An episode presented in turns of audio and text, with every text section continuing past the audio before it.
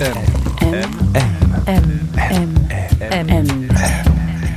Le goût de M.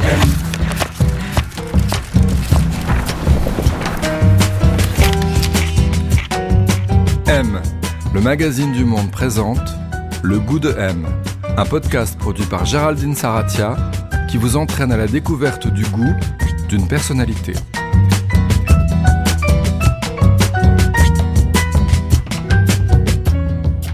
Qu'est-ce qu'avoir du goût? Cette semaine, le goût de M a rendez-vous avec Clara Isé. Elle est chanteuse, autrice, compositrice et interprète. Elle est une des révélations de la scène française actuelle. Clara Isé, c'est une voix tragique, puissante, mélancolique, formée au chant lyrique et une écriture littéraire, sauvage, qui compte le désir et ses affres, l'intensité de la vie et ces moments où le réel surgit et s'impose à nous. Un sentiment qu'elle transcrivait dans Le monde s'est dédoublé, sa première grande chanson qu'il a révélée en 2017. La musicienne venait alors de perdre sa mère, la philosophe Anne Dufour-Montel. Depuis, toute sa musique semble guidée par un même mouvement, aller vers la lumière. Le résultat, sept ans plus tard, est un magnifique premier album, Océanonox, produit par Sage. Il voit Clara Isé une nomination aux victoires de la musique dans la catégorie Meilleure chanson avec Douce, un titre ensorcelant, profond, à la fois totalement intemporel et en résonance étroite avec l'époque, un peu comme elle. Allez, on part à sa rencontre. Elle nous a donné rendez-vous chez elle, près du canal Saint-Martin, dans le 10e arrondissement de Paris. Ah bah la voilà Coucou, bonjour Alors, vous arrivez d'où là? Euh, je- du, du move de Radio France. Ok. Désolée Bon, pour le petit retard. Euh, c'est pas grave.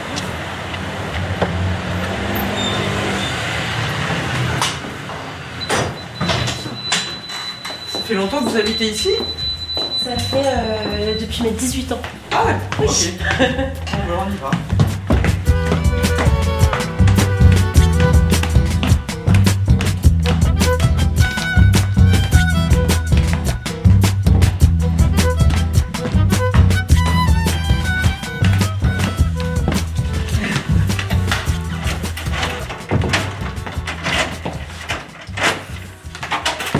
Bienvenue. Clara Isé, on est chez vous. Oui. C'est un espace qui vous ressemble ici? Euh, ouais, on s'est mieux rangé. J'espère que ça me ressemble un tout petit peu. Oh, quoique non. Je pense qu'en fait, ça me ressemble très bien. comment, là. comment vous le décririez? C'est un appartement un peu tarabiscoté avec plein de avec plein de bouquins partout, trop d'affaires, un peu de bordel, chaleureux quand même, je crois, avec des instruments et des tableaux et, plein de cartes euh, d'amis et trop d'affaires.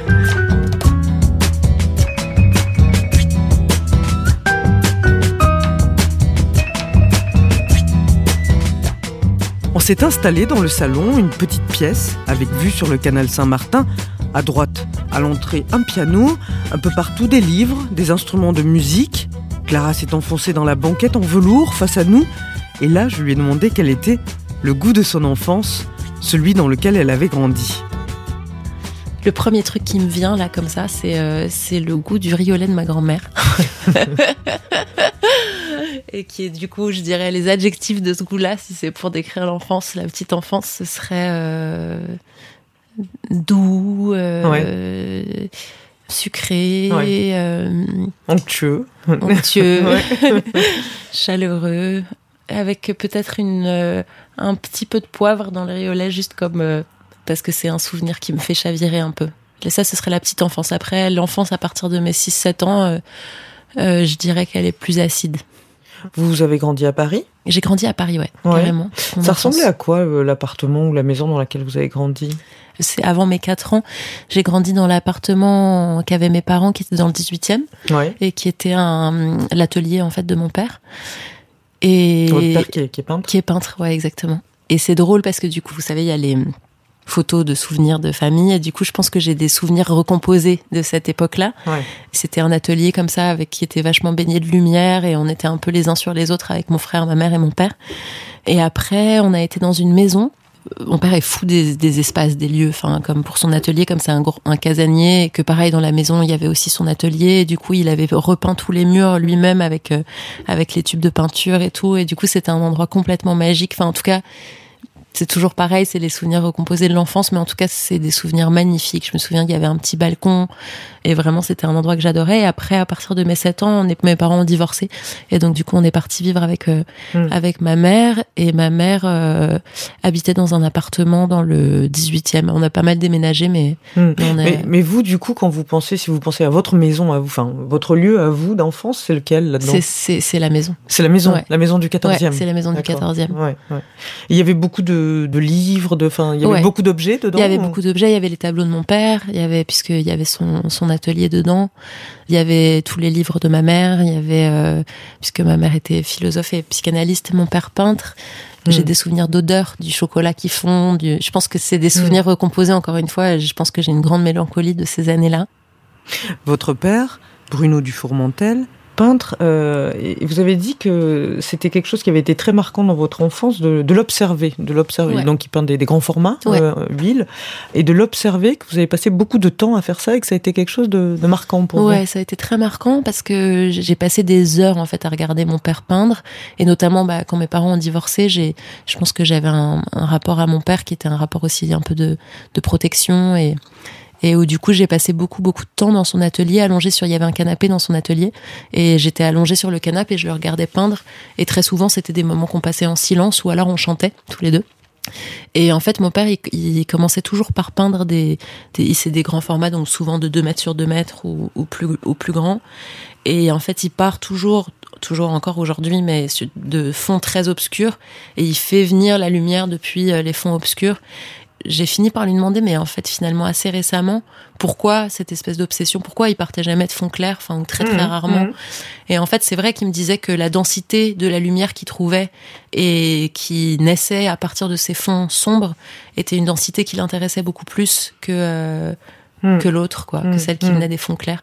Et, je pense que c'est quelque chose que je retrouve moi dans mon chemin de musicienne. Oui, ouais, c'est quelque chose qu'on entend dans votre Océan, musique. Océan Monox, enfin, Océan Nuit, c'est euh, c'est vraiment un album qui parle de, comment on traverse la nuit et comment on retrouve le jour, quoi, quelque part. donc, euh, donc il y a un vrai lien. Votre père, si vous pensez à lui, euh, à ses goûts justement, euh, donc bon, enfin à part son goût pour la peinture évidemment, mm. mais qu'est-ce qui était important pour lui, enfin dans la vie? C'était quoi ses goûts? C'était quoi les choses qui l'animaient? Il était d'abord et avant tout animé par la peinture. je pense que c'est un langage qui, il le dirait jamais comme ça, mais je pense que c'est un langage qui l'a structuré, qui l'a sauvé aussi, et que du coup, mm tout passait par là. C'est quelqu'un encore une fois de très casanier, donc du coup à l'époque quand j'étais enfant, il était très souvent à la maison puisque la maison c'était son atelier. Il avait un univers assez baroque, donc il y avait plein d'objets, plein de, mhm. mais toujours très organisé, de très euh, d'un peu maniaque dans le sens euh, tout est à sa mhm. place. Votre mère donc Anne Dufourmontel, psychanalyste et écrivain. Qu'est-ce qui l'intéressait elle? C'était quoi ses goûts à cette femme? Je pense que elle, elle était plus intéressée euh, par l'intensité dans la vie en règle générale. et que justement ça passait beaucoup moins que mon père par les objets ou par l'attention aux choses du quotidien quelque part. Je pense que ma mère c'était quelqu'un qui était plus guidé et animé par tout ce qui pouvait euh, la faire euh, brûler un peu plus fort. Vous, vous, disiez que ce que vous reteniez beaucoup aussi, c'était sa liberté, c'est-à-dire sa façon d'user de sa liberté dans sa vie. Je sais pas si je parlerais de sa liberté, plutôt que de son désir de liberté. Oui, c'est pas pareil. C'est pas pareil. en tout cas, dans cette façon de d'être en permanente quête d'intensité, hmm. il y avait en tout cas un certain hmm. rapport à, la liberté et en tout cas une certaine euh, intransigeance vis-à-vis de, de ah, son envie, de son désir de liberté. Et c'est quelqu'un qui travaillait beaucoup, j'imagine aussi? En fait, elle a commencé à vraiment travailler énormément quand j'étais plus, âgée. Ouais, quand j'étais enfant, euh, encore une fois, jusqu'au divorce, quoi, j'ai des souvenirs plutôt d'un peu une, un, âge d'or, un peu comme ça dans ma mm. vie euh, de la petite enfance, où, où finalement, euh, elle était quand même assez disponible, et mon père aussi, et, et où il y a eu quelques années comme ça, euh, mm. en tout cas qui sont reconstruites dans mon imaginaire comme étant des années un peu hors du temps et un peu bénies, ouais. Oui. Et si vous pensez à cette famille, alors en tout cas, ou alors pendant les premières années, si on pense à ce goût du fourmentel, qu'est-ce que vous faisiez ensemble? J'ai des souvenirs, les souvenirs que j'ai, qui sont d'ailleurs mes plus beaux souvenirs, c'est des souvenirs très quotidiens en fait. Ouais. C'est encore une fois de voir mon père peindre, c'est d'avoir des images de ma mère qui lit sur le canapé. Euh, il y avait de la musique faire la cuisine avec Ouais. elle. euh, euh, il y avait de la musique, ouais. On avait un, un salon dans lequel euh, j'ai des enfin, parmi les plus jolis souvenirs d'enfance, on, on dansait avec mon frère sur à peu près tous les disques qu'on pouvait et on Ils écoutaient quoi, vos parents? Ils écoutaient euh, Euh, beaucoup de musique ou... ouais, ils écoutaient euh, bah, beaucoup de musique classique quand j'étais vraiment enfant. Ouais. de Purcell, de Mozart, de... et aussi euh, de, la, de Chavela Vargas, de la musique sud-américaine, euh, de Mercedes Sosa, de Lassa, de... qui sont après des choses qui sont vraiment restées fortes dans ma vie. Ouais. On écoutait Souchon aussi, on écoutait euh, l'album euh, de Manu Chao aussi. qu'on Clandestino. avait- Clandestino, qu'on avait dû écouter saigner, Ouais, vous je pense. usé, ouais.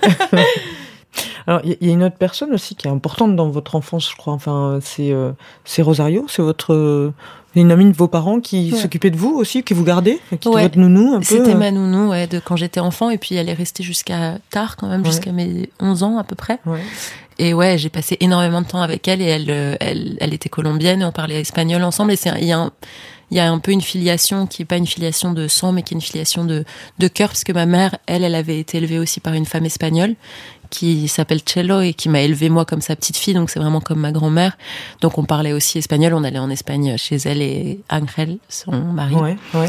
Et ils, m'ont élevé quoi et donc Rosario c'était aussi euh, je pense que ma mère elle tenait à ce qu'on soit élevé en partie en espagnol ça a été une rencontre très forte dans ma vie d'abord parce qu'elle a d'abord elle a eu un rôle de seconde maman ouais. et ensuite parce que il y a eu tout ce rapport à l'espagnol qui je pense est une Ouais, langue une autre qui, du coup, langue. une autre Ouais. langue une autre façon de, de parler de penser de et aussi euh, elle était très euh, croyante comme ma grand-mère espagnole quand j'étais gamine euh, j'étais hyper croyante aussi mais comme les enfants peuvent l'être c'est drôle parce que j'ai perdu euh, cette foi, enfin de cette façon-là, quoi. Je quand même assez vite, et je pense qu'elle a été euh, remplacée par la musique. Je pense que j'ai aimé la musique comme euh, très petite, j'ai aimé Dieu. Enfin, j'ai Hum, hum. avec un rapport de foi euh, très intense, je pense. Vous parliez de votre frère avec qui vous passiez beaucoup de temps aussi. Bon, vos parents, ils étaient quand même pris quand même pas mal dans leur, leur monde, dans leurs Ouais, activités. vous aviez des goûts en commun avec lui? Ouais, en fait, c'est drôle parce qu'on on a un an et demi de différence, donc on est très proches. Euh, il a un an et demi de moins que moi. Toute notre enfance, en fait, on a été très très fusionnels. Et après, euh, au final, on a des vies super différentes aujourd'hui. On fait pas du tout les mêmes choses. Ouais. Il est manager de salle d'escape game. Et il a Ouais. travaillé beaucoup dans des dans la réalité virtuelle. Dans dans cela dit, c'est peut-être pas si éloigné que ça la réalité virtuelle quand t'écris. Mais mais en tout cas, on est a priori, on est plutôt dans des dans des dans des espaces Ouais. assez différents de vie, même même dans notre façon de nous construire. Je pense qu'on a des on a sûrement des désirs qui sont pas les mêmes. Parfois, j'ai presque l'impression que c'est comme si on avait été tellement comme des jumeaux, tellement Mmh, euh, ouais, ouais. Comme une petite cellule comme euh, une petite cellule que au moment où il a fallu qu'on vive nos vies chacun euh, il y a eu un peu un mouvement instinctif de se dire bah du coup allons dans les en fait on va pas y arriver donc Ouais. euh, chacun prend une direction opposée et genre rendez-vous à l'arrivée quoi enfin il y avait un truc un peu Ou à mi-parcours. mais- ouais, ouais. mi-parcours ouais plutôt Dans, dans votre famille, il y avait un plaisir de manger? C'était quelque chose d'important ou pas du Ouais. tout? Ouais, carrément. Ma mère était adorait euh, bien manger, mais elle n'était pas particulièrement gourmande, et mon frère non plus. Et moi et mon père, c'était. Je, je me souviens que je faisais des. Ma grand-mère espagnole, du coup, elle faisait un riolet qui me rend mais malade. Et quand j'étais gamine, je me souviens de lui faire des danses, genre autour d'elle pendant genre 30 minutes pour la remercier. Parce que je voulais absolument qu'elle en fasse un la prochaine fois que j'arrive. Et non, oui, c'est une place importante. Les voyages aussi, non? Plus tard, quand Rosario est reparti en Colombie, je, je suis, je suis allée la, la voir quand j'avais 18 ans. J'ai Ouais. voyagé euh, pendant quasiment trois mois toute seule en Colombie. Et je pense que c'est ces deux femmes-là, en tout cas dans ma vie, qui ont généré cette, ce, ce besoin d'aller, euh, bah, en fait aussi euh, de rencontrer ouais. une culture qui était qui était en fait un peu la mienne aussi, parce qu'elles m'ont élevée. Hmm. Et du coup, quand j'y ai été, j'ai aussi eu la sensation de, de comme de retrouver un un endroit qui était un endroit hyper familier, quoi. M. M. M. M.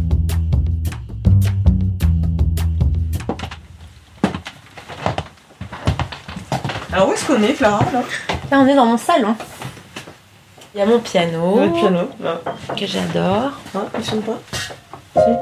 Là, il y a la... c'est parce qu'il y a la sourdine. Vous composez sur ce piano Ouais, Ouais. absolument. Ouais. Ensuite, ça, c'est la partition de Mozart de Don Giovanni, qui est mon opéra préféré sur cette planète. Ah oui Pourquoi? C'est euh, l'ouverture de Don Juan, c'est un truc qui à chaque fois me fout les poils de ouf. ouais. J'adore. Et alors ça, c'est quoi, euh, Clara? Alors ça, c'est un livre de Cynthia Fleury que j'adore, qui s'appelle La fin du courage, Ouais. et dans laquelle elle parle, elle part, enfin tout début du livre, elle part du principe que, enfin, elle, elle- elle expose le fait que qu'à un moment donné dans sa vie, elle a eu la sensation de, de perdre le courage. Et puis après, elle décortique euh, l'idée du courage, et je trouve qu'elle le fait de manière hyper belle. Elle parle de du fait que, hum, que le courage est quelque chose qui est toujours à refaire dans le moment présent et que ça peut aussi, euh, on peut générer collectivement les conditions pour le courage euh, et que d'ailleurs il vaudrait mieux en ce moment qu'on le fasse parce que... Parce que C'est quelqu'un que vous, vous- que vous lisez souvent, Cynthia Fleury? Ouais, absolument. Je l'adore. Hmm. Je trouve qu'elle a une, une- une exigence de pensée, une, une, une intelligence très profonde qui me touche, une justesse.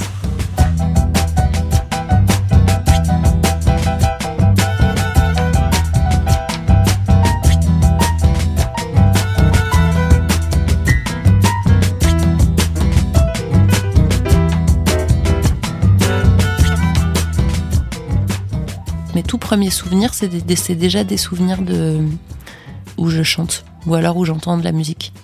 Je vous parlais de cette maison et de cette petite enfance jusqu'à mes 7 ans qui était où j'ai des souvenirs très hyper heureux et très et un peu magiques. Et je pense qu'il y a eu une grosse fracture dans ma vie à mes 6-7 ans et où après c'est devenu vraiment plus dur. et où je pense que la musique, c'est aussi, euh, ça a toujours été une manière de retourner à cet endroit-là. Et ça a aussi été une manière d'essayer dans le présent de faire lien malgré ce qui est cassé, quoi. Ouais, le vert paradis, euh, Ouais, c'est ça, cet endroit-là, quoi, ouais, Ouais. qu'on recherche. Ouais, vous disiez 7-8 ans, vos parents, vous avez 8 ans, en gros, c'est ça quand ils divorcent. C'est très rapidement ensuite que vous allez commencer à, à chanter. Ouais. Euh, le chant lyrique. Ouais. C'est assez rare, ça d'ailleurs, pour euh, une petite fille de, de faire du chant lyrique. Ouais. Quand j'ai eu bah, exactement cette période-là, 6-7 ans, quand mes parents ont divorcé, et que moi ça allait pas très bien, ma grand-mère, elle, euh, elle s'est dit faut faire un truc. Et comme elle me m'entendait chanter tout le temps, il se trouve qu'à ce moment-là, elle, elle rencontre Yva Barthélémy, qui du coup est euh, à l'époque donc une grande professeure de chant lyrique, qui reçoit normalement que des chanteurs euh, pros qui viennent un peu d'Europe entière pour la voir et tout, mais elle a 70 ans et elle a une petite fille qui a exactement mon âge. Comme ma grand-mère lui en parle, elle lui dit écoute bah viens euh, amène Clara euh, un jour et on essaye de faire un cours commun. Et en gros c'est comme ça que j'ai commencé. C'était une femme extraordinaire. Après c'était quelqu'un de, de très exigeant qui demandait une discipline énorme, qui était assez sévère, mais qui était euh, tellement habité par euh, le chant, par la technique, par la musique en fait, qu'en fait moi je pense que ça m'a donné une structure à ce moment-là qui était une structure hyper importante et que d'un coup euh, quand j'entrais dans cette euh, pièce là, c'était déjà c'était mon moment euh, où plus rien n'existait autour. Très rapidement, sa petite fille a arrêté, moi j'ai continué avec elle et en fait assez rapidement je lui ai demandé si je pouvais rester le, arriver le matin tôt, rester Ouais. le soir tard Ah oui? Ouais, et du coup écouter tous les cours de chant. Et c'est des souvenirs mais d'extase quoi. C'est mes premiers souvenirs d'extase d'enfant. Et en fait, du coup, c'est des sons qu'on n'a pas du tout l'habitude d'entendre, et d'autant moins dans des corps de femmes. Et, euh, et ça m'a scotché, gamine. Déjà, je me suis dit, on est beaucoup plus nombreux que ce qu'on croit à l'intérieur de soi. et en plus, euh, on- il y a des monstres qui sont tapis, qui sont là, et qui, Oui. et qui en fait, euh, c'est peut-être pas si inintéressant que ça de les laisser s'exprimer de temps en temps. Ouais, donc ça, ça a été une grande découverte, en même temps donc une, une grande discipline, euh, une grande technicité, et en même temps il y a un, un plaisir physique Ouais. en fait, euh, Ah très bah, fort. Énorme, c'est Ouais. clair. Ouais. Et d'ailleurs, je pense que c'est un truc qui reste très présent dans la musique que je fais aujourd'hui. Le truc fou du, de la technique lyrique, c'est qu'en fait, c'est vraiment une technique qui est. C'est un travail d'athlète, quoi. Et du coup, Ouais. on va chercher des extrêmes dans la voix et on va tout le temps essayer de repousser ces extrêmes-là. Je sais pas ce que ça génère comme physiologiquement à l'intérieur du corps et du cerveau, mais je pense que ça t'envoie une dose de dopamine euh, de, de, dingue. Et je pense que vraiment, il y a des états dans lesquels tu rentres et qui sont des états où je pense que c'est la même chose. Enfin, c'est encore plus fort que quand tu prends des drogues, tu vois. C'est hyper puissant. Et, un et état de transe un peu. C'est des états de transe, ouais, ou, des états de plaisir hyper, oui, c'est ça, fort. plaisir très fort. Ouais. Ou l'inverse, d'ailleurs, ça peut aussi être des, des états euh, d'intensité qui peuvent être douloureuses aussi, mais en tout cas, ça, ça vient chercher des... Il y a de l'intensité, ouais. C'est quelque chose que j'essaye de retrouver d'une manière, par d'autres moyens, dans, ce que je, dans, dans les chansons que je compose. Je ne dis pas du tout que j'y arrive, mais en tout cas, c'est une quête, quoi. Et je pense que moi, je suis bouleversée par les voix où je ressens ça. Et ça peut arriver dans des voix lyriques, mais ça arrive. Euh, enfin, j'ai été renversée par, euh, bah, par Chavela Vargas, par Mercedes Sosa, par euh, Björk, par plein de voix. Euh, Janis Joplin. Janis Joplin C'est quand même des chanteuses qui ont euh, une grande maîtrise vocale. Enfin, même si après elles ont une grande signature, mais c'est quand même des chanteuses, c'est des grandes chanteuses. C'est des grandes chanteuses, mais parce que je pense que c'est des grandes chanteuses parce qu'elles ont énormément travaillé pour arriver à cette espèce de, de nudité de l'émotion qui fait que du coup, tu as l'impression d'entendre leur âme, quoi. Et donc il y, y, a ce moment comme ça, donc vous bon, vous adorez écouter de la musique depuis que vous êtes enfant. Ensuite il y a ce moment où vous vous devenez chanteuse en fait, vous, et vous découvrez la puissance de la voix. Enfin, le, tout, tout, tout, c'est possible en tout cas. Euh, la composition, euh, le moment où vous prenez une guitare et que vous vous dites euh, j'ai envie d'écrire et j'ai envie de chanter, ça vient quand? À l'adolescence Très jeune, j'ai commencé à écrire des poèmes et du coup j'avais un peu ces comme c'était comme deux univers qui au début étaient pas tellement corrélés quoi. Ouais. Et en fait, assez rapidement, les poèmes que j'écrivais, je les lisais à voix haute. Enfin, c'était, je les lisais à personne, je les lisais à moi-même, mais en tout cas, j'avais besoin de les passer par la voix. Pendant très longtemps, je me suis dit que je voulais avoir une carrière de chanteuse lyrique. Et à un moment donné, je me suis rendu compte, en, en arrivant au conservatoire, etc., qu'en fait, je serais malheureuse. Pourquoi? en... bah Parce qu'en fait, j'avais besoin d'écrire. Mais moi, je me suis rendu compte qu'en fait, ce qui m'intéressait dans la musique, c'était d'élaborer un langage. C'était ce qui me permettait de d'exister dans ce monde quoi. C'est que je mhm. pense que le langage quotidien euh, tel qu'on nous l'apprenait euh, moi j'étais quelqu'un d'extrêmement timide. Il n'était pas suffisant. Donc il n'était pas du tout suffisant. Et même je m'en sentais complètement exilée en fait. Vous étiez quel type d'adolescente vous? Maladivement timide. Ah oui ouais. Ça m'a aussi euh, construite hein, dans le sens où c'est très très désagréable d'être timide. Mais mais du coup j'ai vachement lu j'ai vachement écouté de musique j'ai aussi, je me suis vachement nourrie ailleurs parce que j'arrivais pas à communiquer. Mais ça m'a donné plein d'inspiration pour la suite, donc why not? Donc du coup, vous avez un monde intérieur assez riche, vous, écrivez, vous, commencez à jouer de la guitare, mm. à prendre la guitare euh, de manière autodidacte, à chanter, à voyager aussi. Enfin, il y, a une liberté aussi, c'est-à-dire euh, vous étiez assez indépendante, non Quand même, je crois que vous commencez vers 15 ans à partir. Ouais, j'ai commencé à voyager seule très jeune, enfin vers 15-16 ans. Et puis vers, euh, ouais, vers 17-18 ans, j'ai fait vraiment des voyages un, peu importants dans ma vie et qui ont été euh, longs et dans lesquels j'étais seule et où j'avais rien prévu et où ça a été des moments géniaux. D'ailleurs, j'ai jamais été aussi peu seule de ma vie qu'en voyageant seule, mais c'est vrai, j'étais très timide, mais j'étais quand même encore plus curieuse que timide, heureusement. Et, ces voyages, ils avaient un lien avec la musique? C'était Ils étaient liés à la musique Ouais, euh? quasiment toujours. Après, il y a eu aussi un, un, vrai moment de déclic pour moi qui a été euh, quand je suis rentrée en. J'ai fait une prépa euh, littéraire après, me, après le bac.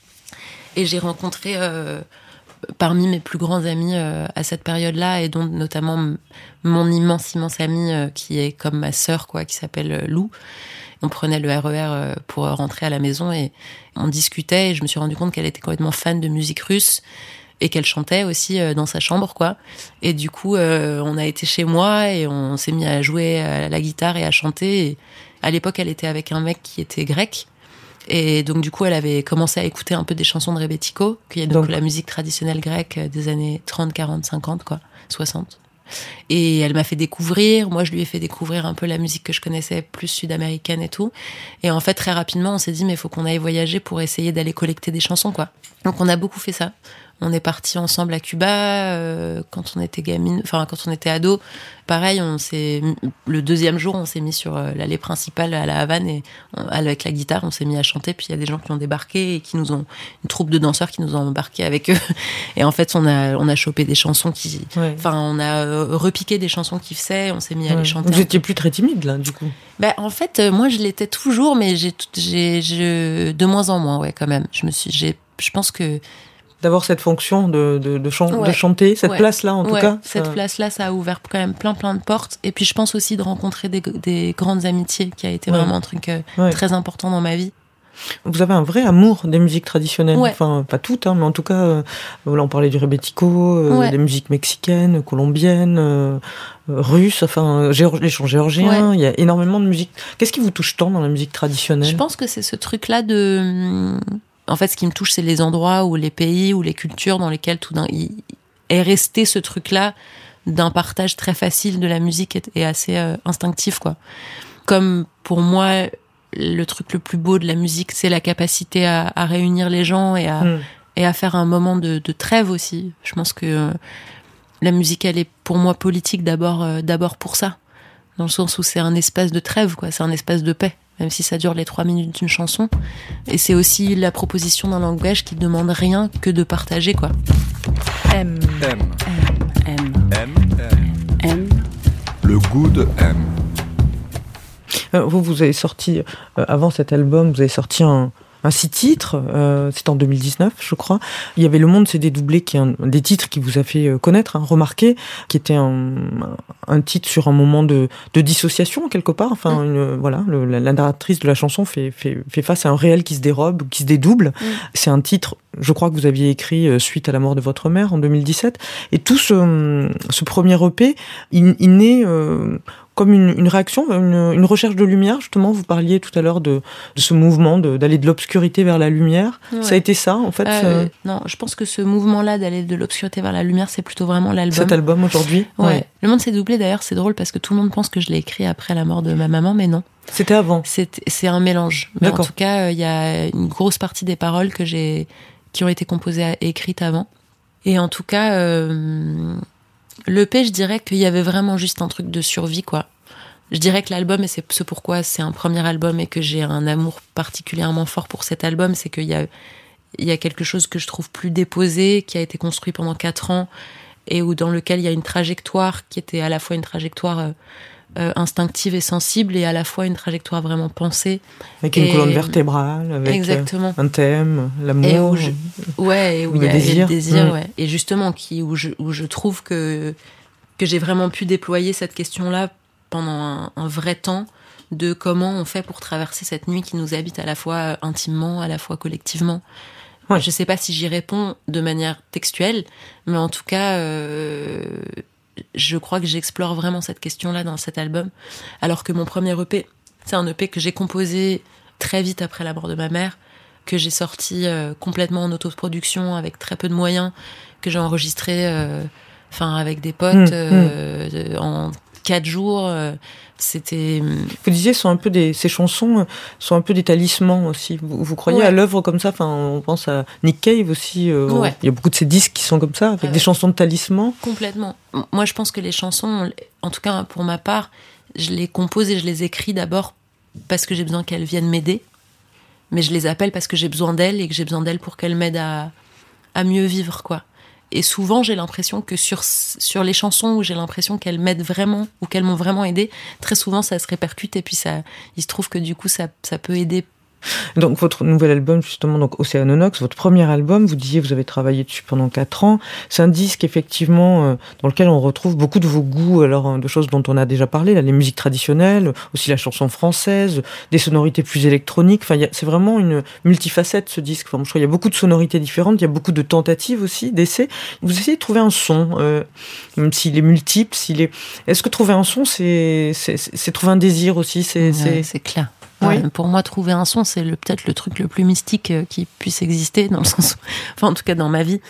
On commence un album, on est dans une espèce de quête d'un son dont on sait qu'on ne peut pas l'imaginer tant qu'on l'a pas trouvé, en fait. Et du coup, c'est une quête éternelle parce qu'évidemment que le son, on le trouve jamais.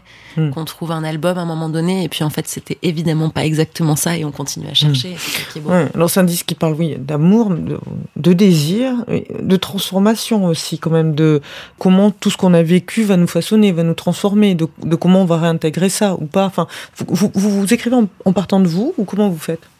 Ouais, pour le moment, ouais. D'ailleurs, j'admire vachement les gens qui arrivent à. Les Léonard Cohen, euh, Ouais. les Bob Dylan, euh, les mêmes d'ailleurs Barbara sur certaines chansons, même s'il y a énormément de chansons qui parlent d'elle, mais enfin qui partent d'elle d'ailleurs, c'est différent. Mais je suis assez admirative ouais, des chansons qui arrivent vraiment à, à, à, dire quelque chose de très universel en parlant de, en inventant presque un personnage, tu sais, ouais, y a... fictionnalisant. Ouais, exactement. Moi, quand je compose pour le moment, je pars de moi dans le sens où je pars de mes sensations, de, de, de mes émotions, de ou alors de mes peurs, de mes questionnements sur ce que je ressens autour. Et dans votre disque, il y a la volonté de parler euh, de désir, euh, de, féminin aussi, au, au, pluriel, enfin de la complexité de tout ça aussi, moi j'ai l'impression. Je pense à Douce, par exemple, qui est la chanson qui est nommée aux Victoires de la musique, là, comme, comme meilleure chanson. Vous dites, si tu savais la haine qui coule dans mes veines, tu aurais peur. Si tu savais la chienne que je cache à l'intérieur, tu aurais peur. Bon, ça va en l'encontre de plein de représentations, par exemple, qu'on peut avoir du féminin. Enfin, vous jouez là-dessus, enfin, sur la douceur, le, la sauvagerie. La... Ouais, bien. Bah, c'est une question qui m'intéresse d'abord parce ouais. que je crois que, honnêtement, je sais pas si je crois vraiment au féminin. Enfin, probablement que j'y crois à un endroit, mais la question du masculin et du féminin, elle est tellement construite. Comme je suis une meuf et que du coup, forcément, je parle aussi de, de ce que c'est que d'essayer de, de, se tenir à un désir quand on est une femme dans cette société-là. Ouais. On parle de désir féminin, mais c'est pas une question de désir féminin, je pense. Et je pense que par exemple, la Douce, c'est une chanson. Euh, c'est pas une chanson qui à la base se voulait une chanson féministe, non. même si je suis ravie qu'elle ouais. le soit. Ouais. Mais, euh, mais c'est une chanson qui moi j'avais besoin de me réconcilier avec la douceur. D'abord parce que je considère que souvent, enfin il y a plusieurs choses dans cette chanson, mais, mais une des facettes c'est aussi que je trouve que quand on est élevé, en tout cas en tant que femme, il y a beaucoup une injonction à la douceur et que cette injonction à la douceur, c'est une injonction à une fausse douceur. C'est, c'est pas une injonction à la douceur, c'est juste une injonction à, à s'oublier en fait et à pas s'écouter souvent. Et où du coup, je trouve que comme on met le mot de douceur là-dessus, euh, bah très souvent, euh, enfin, je parle de moi et de quelques amis autour de moi, mais je pense qu'on peut être très en colère contre la douceur. Alors que je pense qu'au final, il n'y a pas plus puissant euh, que, que la douceur. Vous croyez à la force de transformation de la, de la douceur? Complètement, et je pense ouais. surtout que la douceur, elle peut complètement être, euh, c'est ce que je raconte dans la chanson, je crois, mais qu'elle peut complètement être habitée aussi par de la colère, coexister avec de la colère, coexister avec de l'indignation, coexister avec euh, même de la haine, en fait. Vous disiez aussi en parlant de votre musique, euh, j'ai parfois besoin d'aller trop loin, jusqu'au mauvais goût, parce que j'ai peur sinon de... Enfin, pour connaître la limite, il faut, parfois la dépasser, et j'aurais peur d'être un peu en dessous. Je dirais aussi que moi, forcément, j'ai été élevée dans une famille euh, bourgeoise, et je pense que du coup, il y, a un, il y a une attention portée à la grâce ou à là je parle du chant lyrique mais mais à faire quelque chose de beau ou à rester dans quelque chose qui est euh, socialement acceptable ou mmh, euh, mmh. je pense qu'en tant que compositrice et quand j'écris et que je fais un travail sur la musique je pense que passer par le mauvais goût c'est euh, parce mmh. que j'ai intériorisé comme étant du mauvais goût et oser dépasser ce que j'ai intériorisé comme du mauvais goût, c'est aussi une façon de sortir de cette de, de cette culture là. Mmh. Et c'est quoi du coup du mauvais goût?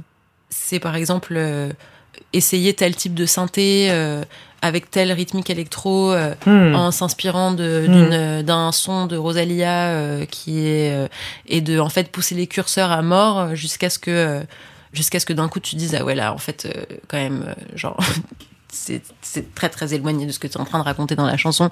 En fait, c'est simplement pour rebattre les cartes de, des territoires qu'on pense être des territoires euh, intéressants et ceux qu'on pense être des territoires ouais. inintéressants. Et pouvoir les renouveler aussi. C'est pour ouvrir ouais. de nouvelles, euh, nouveaux possibles, nouvelles libertés. Euh, il faut forcément essayer. Oui, oui, tout à fait. Et ça, c'est quelque chose qui vous plaît aussi. Enfin, dans les artistes qui vous plaisent le plus, est-ce que ça, c'est présent? Est-ce qu'ils ils ont quelque chose de, de, commun, les artistes qui vous plaisent ou je me suis rendu compte que quand même très souvent les projets qui me touchent vachement, c'est des projets euh, avec une singularité ou une radicalité forte et que souvent cette radicalité, elle passe par le fait de, de mélanger des univers qui iraient pas forcément ensemble normalement pour trouver euh, une voix singulière quoi. C'est un rapport très expérimental à la musique quoi et que très souvent ça c'est des c'est c'est c'est quelque chose qui m'émeut et je pense que c'est quelque chose qui qui m'émeut parce que ça résonne et que c'est quelque chose qui m'intéresse quoi. M, le magazine du monde présente le goût de M.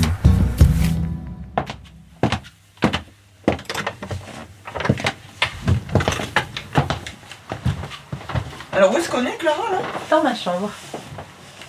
Et, euh, Alors, et là, vous voyez qu'on voit euh, cette photo. Alors oui. Qu'est-ce Ouais. que c'est que cette photo? Non, bah c'est une photo de, c'est une photo que j'adore, qui est une photo de Frida Kahlo où elle se regarde dans un miroir. Il y a un rapport que j'adore dans cette photo du double où, où on a l'impression qu'elle euh, enfin, elle est de profil Ouais. et on voit son visage de face dans le miroir. Et je trouve qu'il y a une composition qui est très belle sur cette photo entre, euh, entre ce truc de profil face, du dédoublement de, de Frida et aussi des deux chiens qui sont à ses pieds. Et où je trouve que ça fait comme une espèce de présence fantôme euh, euh, en face d'elle à qui elle parle. Et je trouve qu'il y, a un- il y a comme une espèce de mise en scène d'un dialogue introspectif que je trouve, Ouais. que je trouve Frida assez Kahlo, magique. importante pour vous?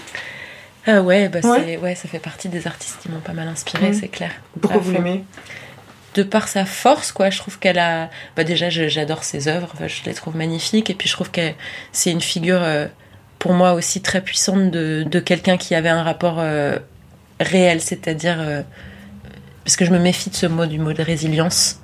Mais je trouve que dans la trajectoire de Frida, il y a quelque chose de très beau de l'ordre de la résilience, mais de l'ordre de la résilience réelle, quoi. C'est-à-dire d'une. de réinventer un univers plus puissant que celui qui a été détruit, que j'adore.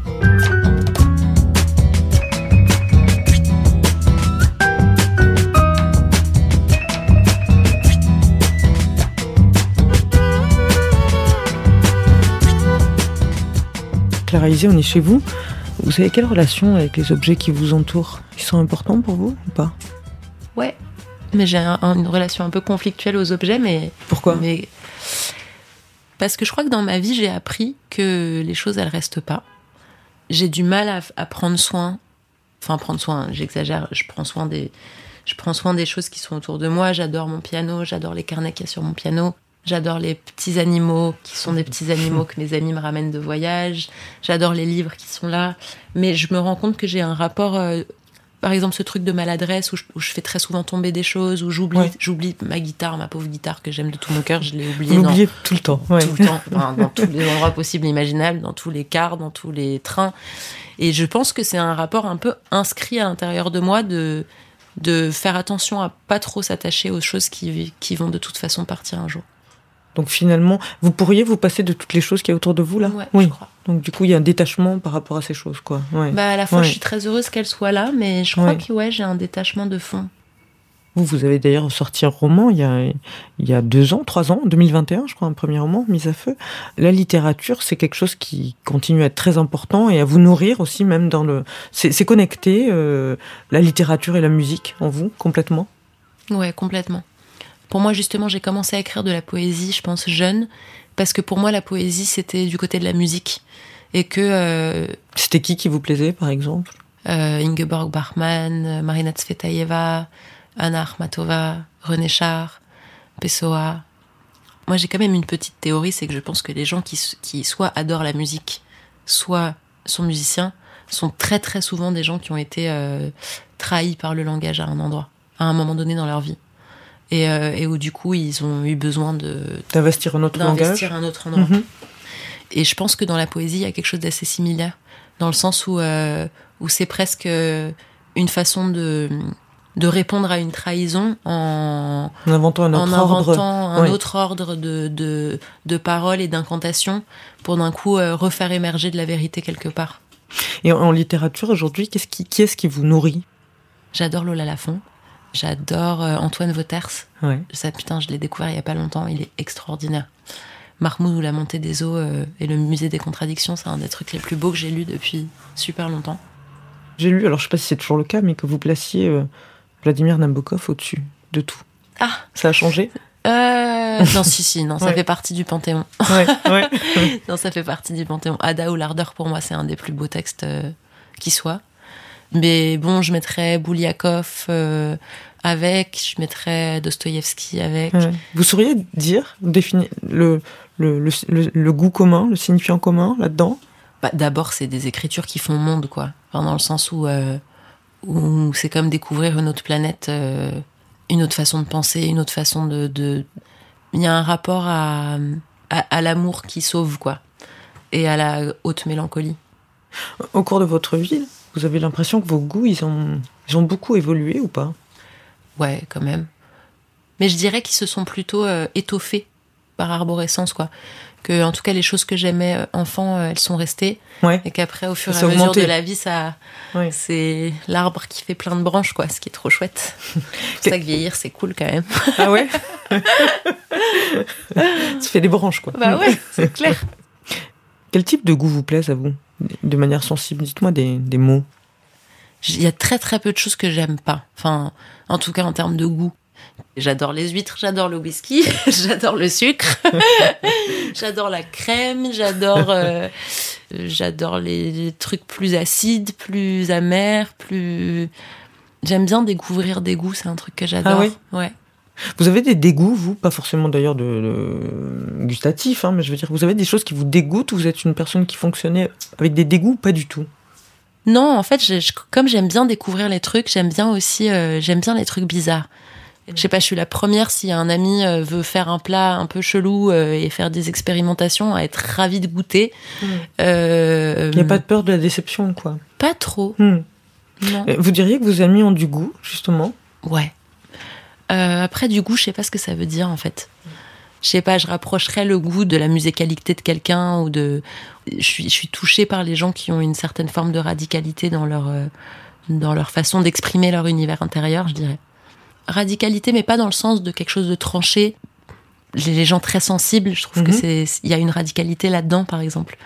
Les gens qui acceptent d'avoir cette sensibilité à fleur de peau et d'être, euh, et d'être à vue. Je trouve qu'il y a une radicalité folle là-dedans. Je suis très émue par ça. Vous, vous êtes déjà tombée amoureuse de quelqu'un euh, dont vous n'aimiez pas le goût? Moi, je suis tombée amoureuse vraiment que de deux personnes dans ma vie. Et dans les deux cas, c'est des personnes qui, en tout cas, en termes de goût, goût euh, gustatif, quoi, euh, Mhm. ou de, de cuisine ou de trucs comme ça, on n'avait pas les mêmes goûts, non. C'est deux personnes qui étaient toutes les deux à leur façon assez solitaires, avec très peu de choses, enfin, qui vivent dans, dans des espaces qui sont assez dénudés, qui adorent marcher pendant des heures dans la montagne, assez l'opposé de, de moi, a priori. Même si j'adore la montagne, mais, mais je vais plutôt être attirée par le fait d'aller faire la fête avec des potes que j'avoue. Alors ça serait quoi pour vous, Clara Isé Avoir du goût? Je crois que ce serait euh, être très présent et, et inviter euh, l'autre à partager cette forme d'extrême présence. Voilà, c'est la fin de cet épisode. Il a été réalisé par Emmanuel Beau, préparé avec l'aide de Diane Lizarelli et de Johanna Seban. Le goût de M est produit par Jean Ridéal pour M, le magazine du monde. On se retrouve très bientôt avec un autre invité, un autre goût.